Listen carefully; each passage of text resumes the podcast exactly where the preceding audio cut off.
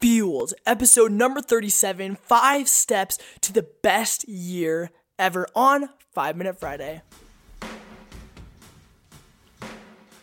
Welcome to Fueled, the podcast for teens that aspire for greatness. My name is Easton Allred, and I am a successful entrepreneur, athlete, college student, and personal development guru.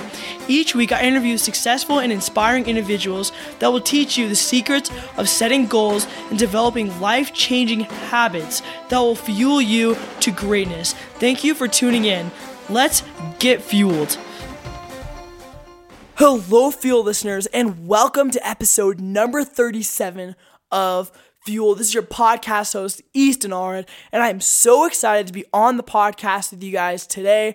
It's been a long break for me. My voice sounds just a tad bit off. It's because I've been so sick recently. I've had a cold that's just knocked me out. I mean, I couldn't talk for like three days. I felt fine, but my throat just totally affected by that. But it's great to be on with you guys today. And today's topic is probably my favorite five minute Friday yet. Five things that I learned in 2016 that we can implement in 2017 to have the best year ever. So excited to have you guys on today. And I'm going to start with number one. It was so difficult to dial it down to just five, but here's what we have confidence is number one thing. It was I mean, there's not much to say about that because it seems like confidence is just that. But you look at people that you really enjoy. You look at people that are independent, that are doing their own thing, that are very, very successful and likable. Those people are all very confident. You look at the people around you. Confident people are always going to be the ones that are going further in life. I have a sister. I have a sister that has her own business called Toss Salt Salt Spray. Is very very successful. It's her only source of income, and all of it kind of revolves around her confidence. She would never have started that. She would have been afraid to start that business without confidence. It took a little bit of a risk, but it also makes her a more likable person. It has led to her being financially supported, and it's just confidence is what everything revolves around. It's what makes you like yourself and what makes you, you not afraid to be different. If I w- if I was not confident, if I was too afraid to start college and to drop out of school, then I would be much further back than I am right now. I wouldn't even even started this business. And so confidence is definitely number 1, huge key to success. Number 2 is going to be obsession. Successful people are obsessed with their vision. Beyonce didn't sleep for three days when she was working on a new album. Steve Jobs, when he was coming out with the iPhone, didn't eat for two days. It's crazy that these people are willing to do so much to achieve their greatest dreams. And that's kind of the mentality that we need to have. Michael Phelps is the greatest swimmer of all time, probably one of the best, best athletes of all time.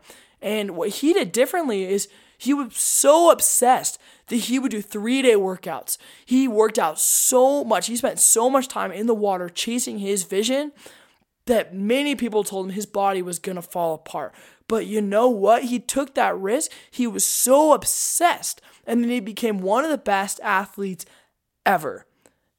When you want to wake up out when you wake up and you get out of bed, you just jump out and you just want to achieve your vision so bad because you're that obsessed that's when you have a good goal, and that's what you need to keep up. That is kind of what I've been trying to get myself into, and that's just the best feeling. And number three is going to be the law of attraction.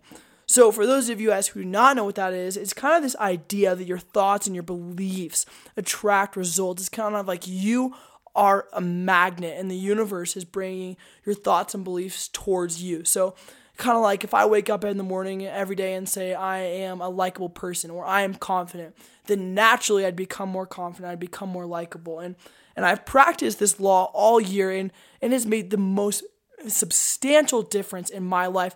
And along with that goes goal setting. The law of attraction and goal setting work work hand in hand. And so if you set clear specific goals and then you work for them, you let the law of attraction come towards you and the law of attraction plus the law of action is what makes it happen. So you have those beliefs that you can do something and you will be able to go to work, make it happen. Number 4 is going to be meditation. We need to meditate this new year.